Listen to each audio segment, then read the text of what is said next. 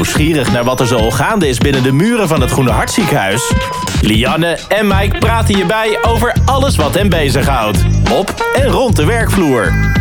Dit is van A tot GHZ.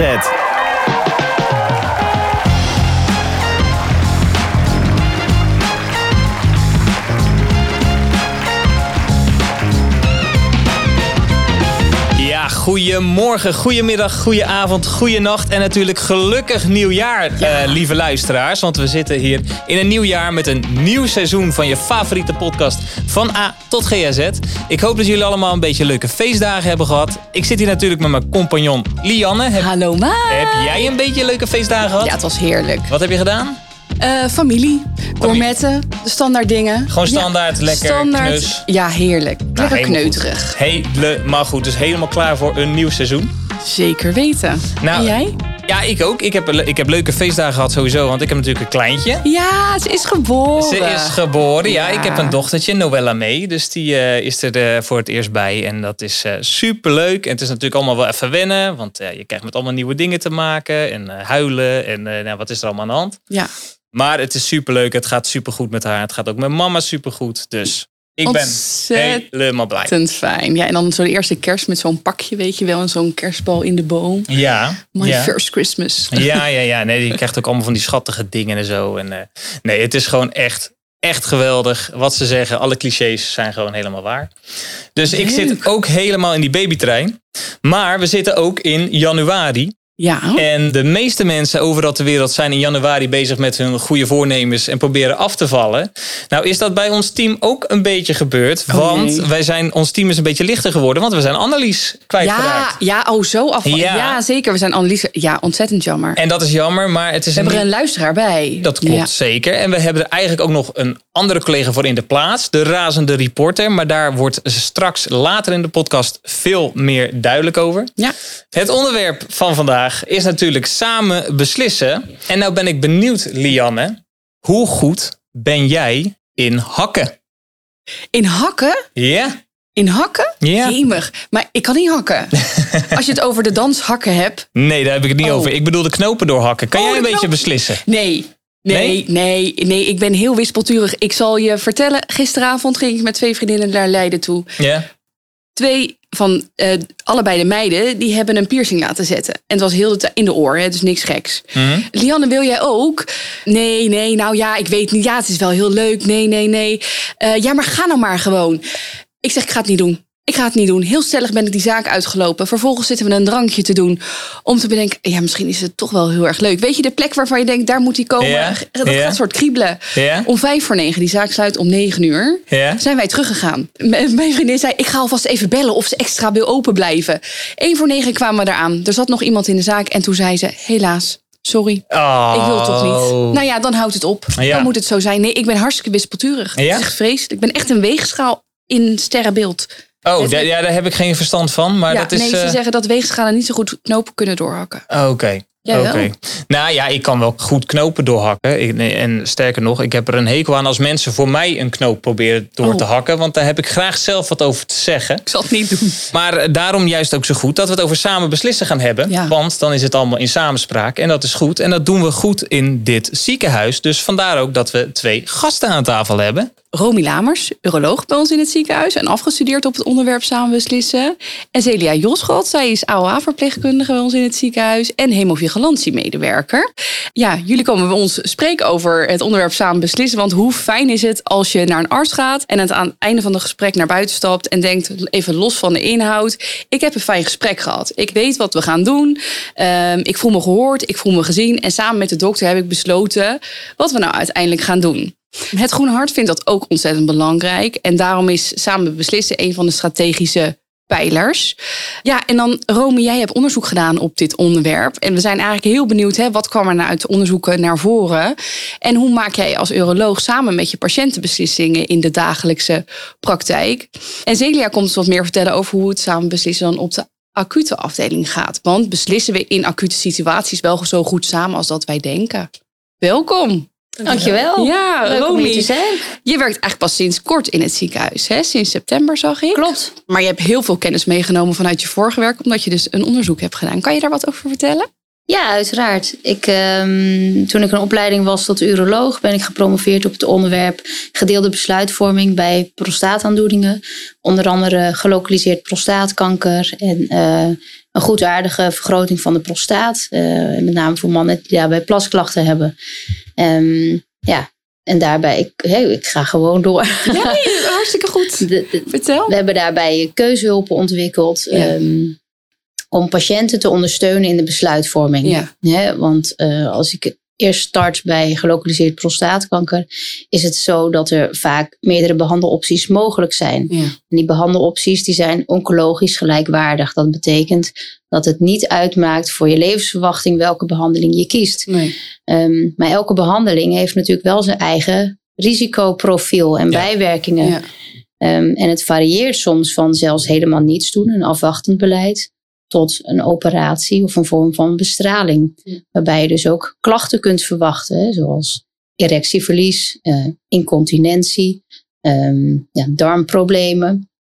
En bij een afwachtend beleid ja, heb je natuurlijk ook het effect van de psychische belasting. Hè? Dat je in de wetenschap bent dat er een kwaadaardigheid zit.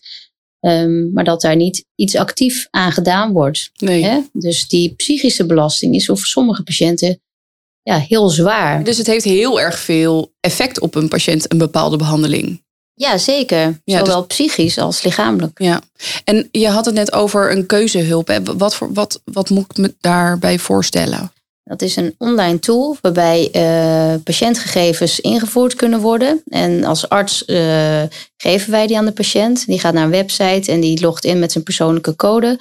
En die geeft aan welke vorm van prostaatkanker die heeft, wat zijn PSA, het eiwit van de prostaat is, en welke behandelopties voor hem in aanmerking komen. Vervolgens krijgt die patiënt de informatie die voor hem relevant is.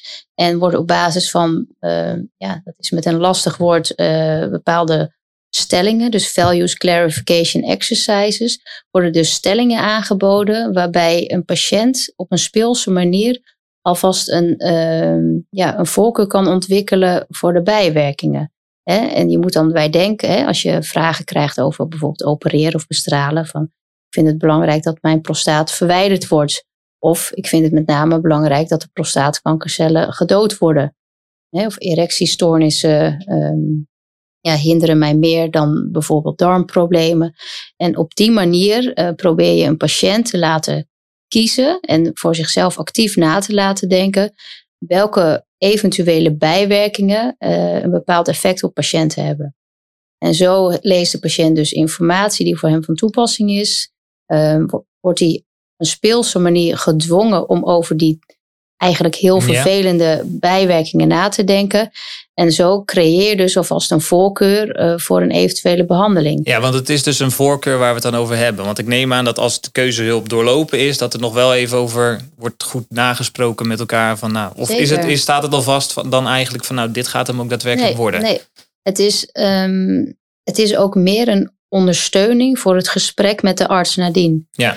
En gedeelde besluitvorming is heel breed. En het gebruik van een keuzehulp, dat is een tool om dat hele proces uh, te ondersteunen. Ja.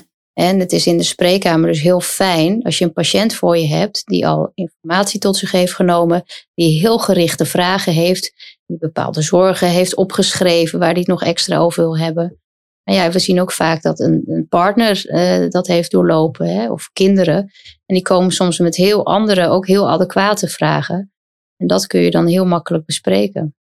Ja. En is het dan zo, want hey, je werkt uh, nu binnen het Groene Hart. Zijn er naast de, de online tool die we hebben, zijn er nog andere tools die wij binnen dit ziekenhuis gebruiken? Ik heb samengewerkt met de keuzehulpen van Zorgkeuzelab. En daar zijn in dit ziekenhuis ook voor andere afdelingen keuzehulpen. Maar dit is één tool, maar je hebt zo ook hè, op internet ook vrij toegankelijke keuzehulp of via andere partijen. Celia, jij werkt op de AOA, dus de acute afdeling. Beslissingen moeten daar soms heel snel genomen worden.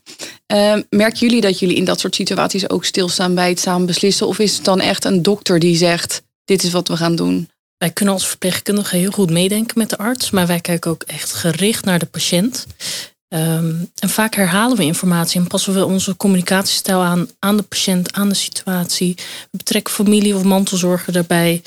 En um, Maar wij gebruiken ook echt wel onze expertise en onze klinische blik. En als de arts iets wil, maar we zien aan de patiënt dat het toch niet goed is, of de patiënt uh, ziet het niet zitten, dan uh, komen wij wel echt op voor de patiënt. Ja. Heb je een specifiek voorbeeld waarvan je zegt, nou dat was een moment dat ik dacht, oh daar heb ik echt mijn verpleegkundige advocatenrol bijna gebruikt? Ja, het komt wel eens voor dat een patiënt zegt, ik wil niet meer, ik uh, vind het wel goed zo. En dan zegt de, patiënt, dan zegt de arts, nee, we gaan toch doorbehandelen, mm. want misschien knapt u daarvan op. Maar als de patiënt zegt, ik wil echt niet, dan vind ik wel dat we daar naar moeten luisteren. Ja, want is er, is er een situatie ook waarin de arts wel een soort van, ik noem het dan even een veto heeft, maar echt kan zeggen van ja, nee, we gaan het echt op deze manier doen? Of is altijd wel de, de, de mening, het idee van de patiënt leidend? Ja, de patiënt staat altijd centraal. Absoluut. Ja. Ja, als ik ook, ook naar mijn eigen werk kijk. Ik heb uh, toen ik hier in het begin van het ziekenhuis was een keer samengewerkt met een collega in een nachtdienst. En het was haar patiënt. Maar die, ja, die patiënt ging ontzettend slecht. En er kwamen allerlei andere collega's bij van andere disciplines. Uh, en die bedachten echt een geweldig plan. En die patiënt lag in dat bed en die dacht, maar ik wil helemaal niet meer. Dat de verpleegkundige ook echt wel een beetje heeft moeten uh, ja, opkomen voor de patiënt. En zeggen, zullen we nou eerst eens naar de patiënt luisteren voordat we een helemaal plan de campagne gaan bedenken die we misschien helemaal op deze afdeling niet kunnen uitvoeren. Ja, maar ik vind, ik vind het überhaupt ook interessant om dus te horen dat in acute situaties het dus ook gewoon mogelijk is om dat samen beslissen nog wel te doen. Want in mijn hoofd, eh, het moet allemaal snel, snel en er zal de expertise van de arts, verpleegkundige moeten spelen. Maar daar, blijkbaar speelt het daar dus ook echt wel een grote rol. Absoluut. En soms is ook gewoon sprake van kennistekort dat de patiënt het niet wil. Maar juist als verpleegkundige om daar oog voor te hebben en de patiënt voorzien van de juiste informatie scheelt het ook wel. En ook, ook om angsten af te nemen. Ja. Ik, ik, vind ook wel, en ik weet niet hoe jullie dat ervaren in de samenwerking met de IC. Dat, dan wordt er toch altijd ook even een momentje um, gepakt om even met de patiënt uh, kort te sluiten van als je naar de IC gaat, dan betekent het dit en dit voor de gezondheid uh, op korte termijn, maar ook op langere termijn. En dat is ja, altijd wel een afweging die er, die er gemaakt wordt van hè, uh, ga, laten we bijvoorbeeld iemand naar de IC gaan, laten we iemand beademen met het gevolg dat iemand er als een kastplantje uitkomt. Ja. Zeker weten. Zijn, er, zijn er ook veel uh, artsen, verpleegkundigen die er moeite mee hebben met het samen beslissen? Want het, het vraagt natuurlijk wel een andere aanpak dan het gewoon zelf vanuit je eigen expertise te doen. Ik denk zeker dat dat er wel tussen zit. Maar ik ben ook natuurlijk van een andere cultuur. Dus ik vind het wel heel belangrijk, ondanks mijn religie, om wel echt naar de patiënt te luisteren. En als iemand niet meer verder wil leven, dat we daar gehoor aan moeten geven. Ondanks dat de patiënt misschien wel een goede uitkomst zou hebben. Ja, ja want uh, maar wat ik begrijp van het samen beslissen is dat het is een traject. Je kijkt van tevoren van nou, uh, wat is er mogelijk. Vervolgens maak je een keuze met elkaar. Is dat ook bij, bij iedereen bekend uh, dat die stappen zo zijn? Worden daar artsen verpleegkundigen in getraind dat het zo is? Hoe, hoe werkt dat? Hoe zit dat? Ja, je hebt, je hebt trainingen daarvoor en dat wordt vanuit GAZ ook gegeven. Oké. Um, en uit onderzoek blijkt ook dat heel veel artsen het idee hebben dat ze er al heel goed aan doen. Ja. Um, maar dan als je bij de praktijk gaat checken bij patiënten, hè, ook in studieverband, ja, dan lijkt dat toch eigenlijk wel tegen te vallen. Ja. Hè, dat de ervaren, de subjectieve betrokkenheid voor patiënten en de actieve participatie in de besluitvorming, dat die niet als zodanig gevoeld werd. Terwijl de artsen dan wel het idee hebben dat ze dat uh, heel goed hebben gedaan. Heb je een idee hoe dat komt? Ja, ik denk dat er ook een generatieverschil is. Hè. Ik ben een jonge uroloog en bij ons zat het ook in de opleiding en het is een hot topic. Maar ja, uh, de generatie voor ons, ja, dat zat helemaal niet. Hè? De paternal, of in de opleiding, de paternalistische houding, dat was een beetje ja, de, de gang van zaken. Dus dat, daar zit ook een verschil. De dokter beslist. Ja, absoluut. Ja. En wij uh, ja, zijn opgeleid met, ja, je moet zorg op maat uh, zoeken. Hè? Wij hebben de behandelopties en wij hebben nu ook de luxe dat er verschillende behandelopties zijn. Ja. Die kennis was er voorheen natuurlijk niet.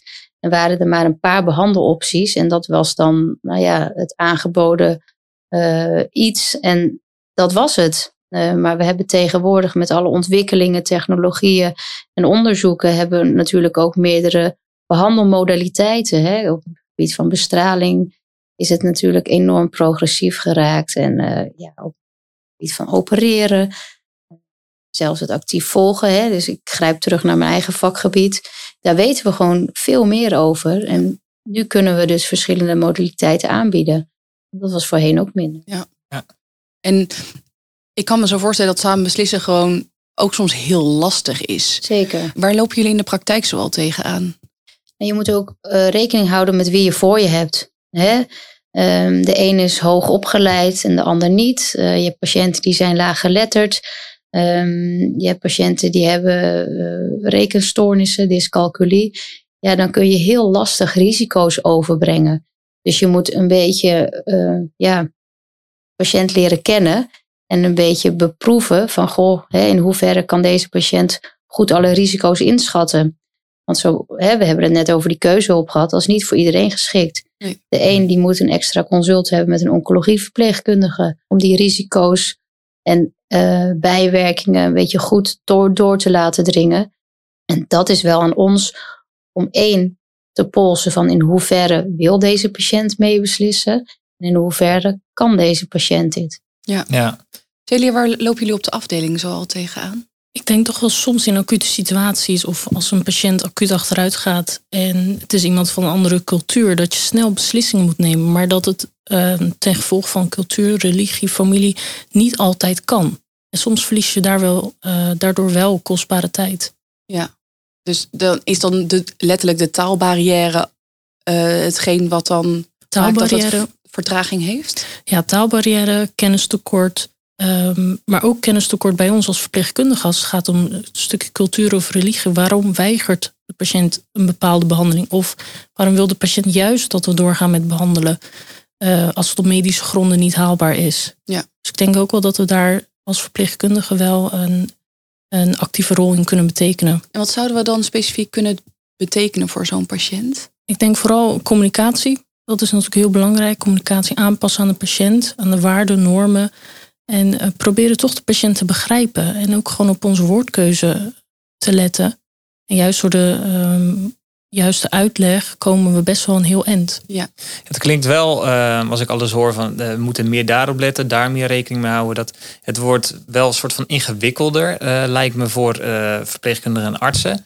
Um, daarnaast hebben we volgens mij ook te maken met best wel een hoge werkdruk. Is, is het wel zo dat hebben we er eigenlijk wel de tijd voor om daar zo op, op in te gaan met dat samen beslissen? Ik ben, ik heel blij dat, je dit. Uh, ja, ik ben heel blij dat je dit punt aansnijdt, want uh, dat hebben we ook gemerkt. Hè? Wat zijn nou de drempels bij artsen om uh, gedeelde besluitvorming te implementeren? Ja. En dat was ook de angst dat ze meer tijd kwijt zouden zijn. Ja. Uit onze onderzoeken blijkt dat het consult net zo lang duurt, alleen kwalitatief beter is. Omdat het misschien beter gestructureerd is ook. Exact, Ja. exact. Patiënten komen met meer gerichte vragen.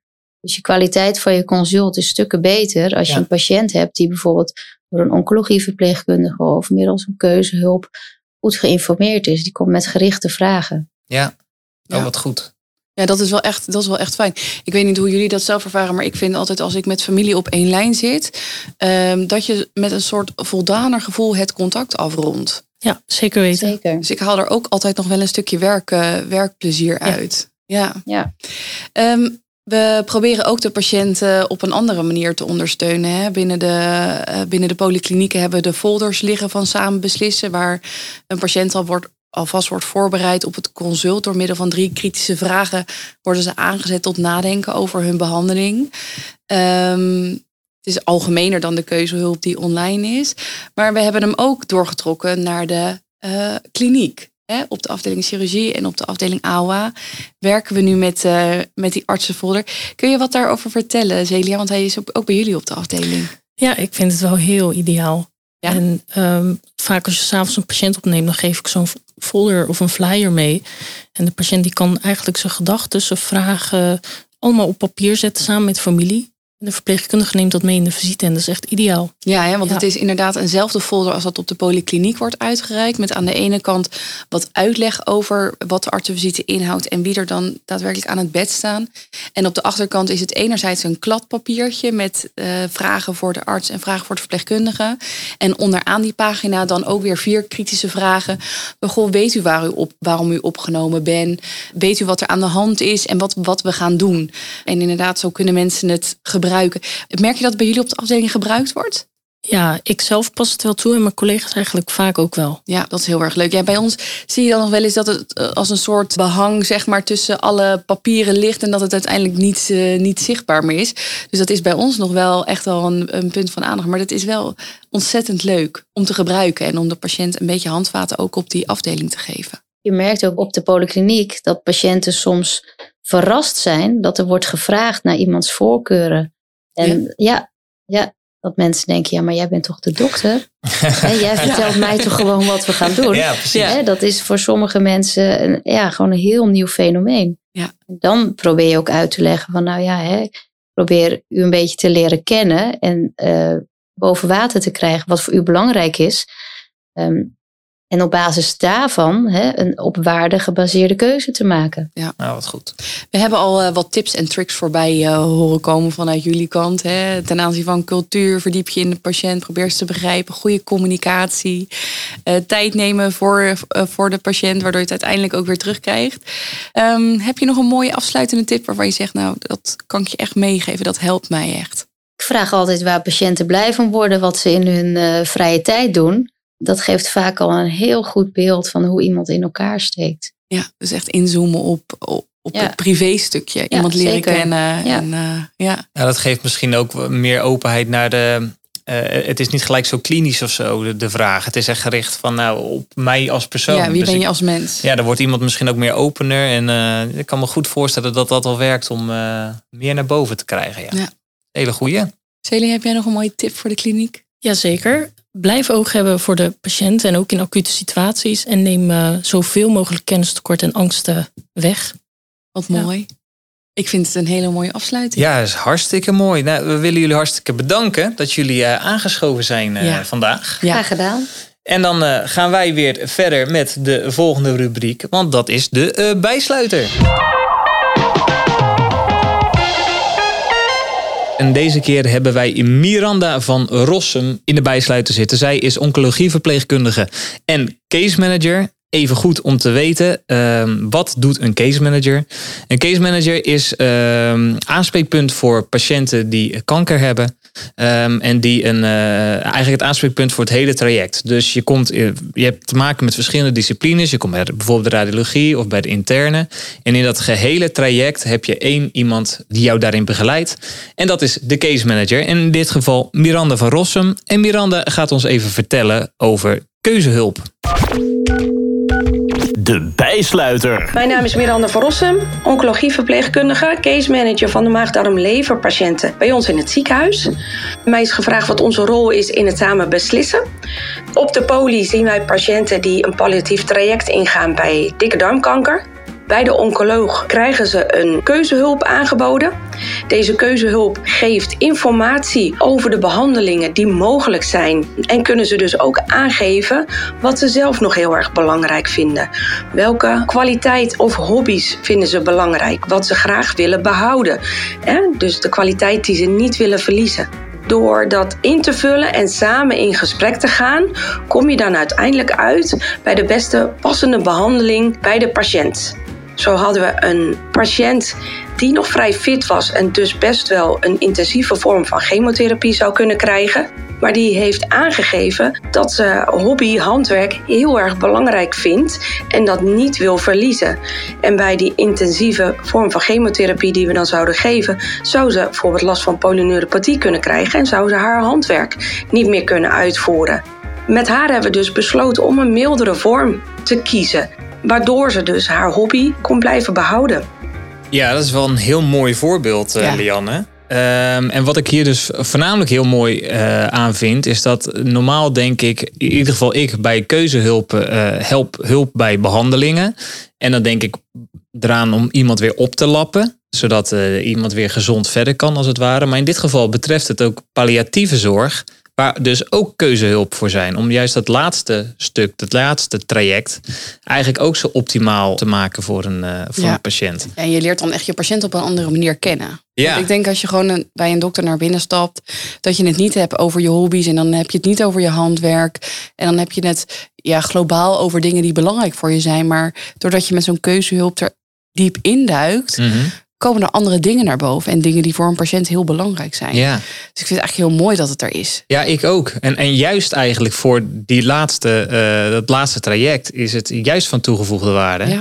Omdat ja, daar wil je natuurlijk alles uithalen wat er nog in zit. Zeker. En dus heel goed dat daar juist rekening wordt gehouden met die wensen van de, van de patiënt. ja, Hartstikke mooi. ja. Laten Ja. we ermee doorgaan in het ziekenhuis. Ja. zeggen. En dan gaan we, en dat is Ja. helemaal nieuw dit seizoen. Dat is echt heel erg leuk. We hebben een nieuwe rubriek en dat is de razende reporter. Ja, hoe tof is dat? Dat is super tof. Onze razende reporter is Anne Dijkstra. Ja.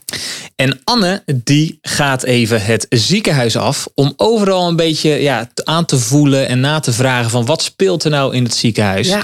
En eh, ja, zij eh, heeft dat ook voor deze aflevering eh, gedaan. Dus eh, Ik ben heel benieuwd. ik ook. We gaan, eens, maar door. we gaan eens even luisteren. Mag ik jou wat vragen?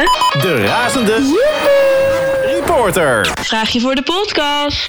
Hey, Mike en Lianne. Anne hier.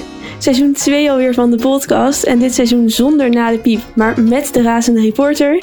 En ik ga elke aflevering het huis in om collega's om reacties te vragen. Veel plezier met de aflevering. Hey, goedemorgen. Welke baan zou jij wel een week willen proberen? Hi, ik ben Thijs. Ik werk nu als DPC-adviseur bij eh, BZO eh, op de financiële afdeling. Eh, ik zit veel op, op kantoor achter de computer. En daarom lijkt het mij heel leuk om een week verpleegkundige te zijn. En dan met name intensive care verpleegkundige. Omdat ik denk dat je dan veel technisch bezig bent met apparaten. En je kan volgens mij heel veel aandacht geven aan één patiënt. In plaats van dat je al je aandacht over verschillende patiënten moet, moet verdelen. Hey, goedemorgen. Wil je jezelf kort voorstellen? En heb jij een collega die een compliment wil geven? Hoi, ik ben Romero, ik ben archivbankmeester. En eh, ik wil mijn collega Mariska een compliment geven. Dat ze een geweldige leerling is en eh, echt een toffe, toffe, toffe collega. Hey, leuk jullie te zien. Jullie zijn bij de receptie het eerste gezicht van het ziekenhuis. Is er iets wat leuk is voor collega's om te weten over jullie afdeling? Eh, nou, wij zijn eigenlijk de wandelende encyclopedie van het ziekenhuis. Eh, we weten overal de weg. En eh, ja, we kunnen zowel hier personeel als eh, patiënten de goede kant op wijzen. Ja, het is wel heel erg grappig om te zien dat we heel veel collega's die op een specialisme werken, eh, elke ochtend om 8 uur het ziekenhuis inkomen lopen. En acht uur later, 's middags om 5 uur, het ziekenhuis weer uitlopen. Ze lopen eigen eh, werkplek. Eh, maar als ze ergens anders in het ziekenhuis moeten zijn, dan weten ze dat niet te vinden. En wij kunnen ze daarbij helpen. En wil jij Romero dan nog een complimentje teruggeven in de podcast? Natuurlijk wil ik dat. Bedankt voor het lachen en ik leer er natuurlijk van de beste. Hey, 2024 is net gestart. Wat wordt het leukste in 2024 voor jou?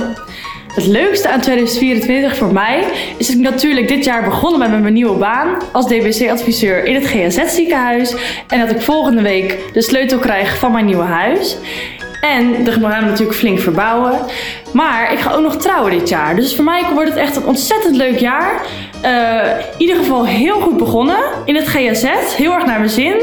Ja, voor mij gaat het echt een fantastisch jaar worden. Hey Mike, hier Jan Heijn, je oude collega van eh, communicatie. Ik eh, ben weer eventjes terug op het honk op woensdag bij de externe zorgrelaties. Maar ik heb je nog helemaal niet gesproken of gezien. Ik heb je wel geappt, maar ik wil je alsnog heel erg feliciteren met je, met je lieve dochter. Ik eh, zie het eh, op Insta voorbij komen, maar ik heb je nog zelf niet kunnen spreken. Dus bij deze, gefeliciteerd en ik hoop je snel Ja te zien. hoor. Geweldig. Super mooi. Die Jan Heijn nog even aan het eind. Hè. Toevallig heb ik hem dus.